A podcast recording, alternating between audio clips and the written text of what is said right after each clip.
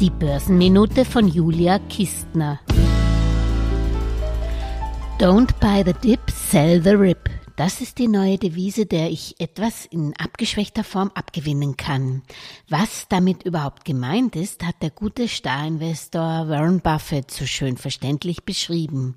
Be greedy when others are fearful, sprich sei gierig, wenn die anderen ängstlich sind, also buy the dip, und umgekehrt be fearful when the others are greedy, sell the rip. Sell the Rip ist eine beliebte Daytrading-Strategie. Man setzt auf fallende Kurse, was ich als Langfristinvestorin sehr ungerne und sehr, sehr selten zum Absichern mache. Schließlich glaube ich ja an das Unternehmen, in das ich investiere. Was ich nur betonen möchte, Buy the Dip ist momentan eine sehr gefährliche Strategie. Wir sind nämlich schon mitten in einer Bärenmarkt- oder Jahresendrallye, in der beispielsweise der Leitindex DAX im letzten Monat bereits über 15,3 Prozent zugelegt hat. Seit Jahresbeginn bedeutet das aber trotz allem noch ein Verlust im DAX von über 10 Prozent.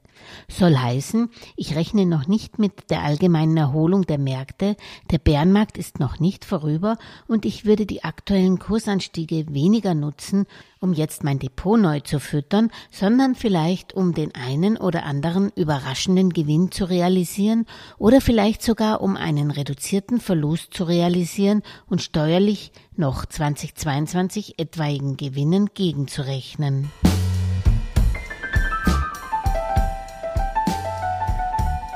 Alles Gesagte ist nur die persönliche Meinung von Julia Kistner und daher keine Anlageempfehlung und keine Rechts- und Steuerberatung. Für Verluste, die aufgrund von getroffenen Aussagen entstehen, übernimmt die Autorin Julia Kistner keine Haftung.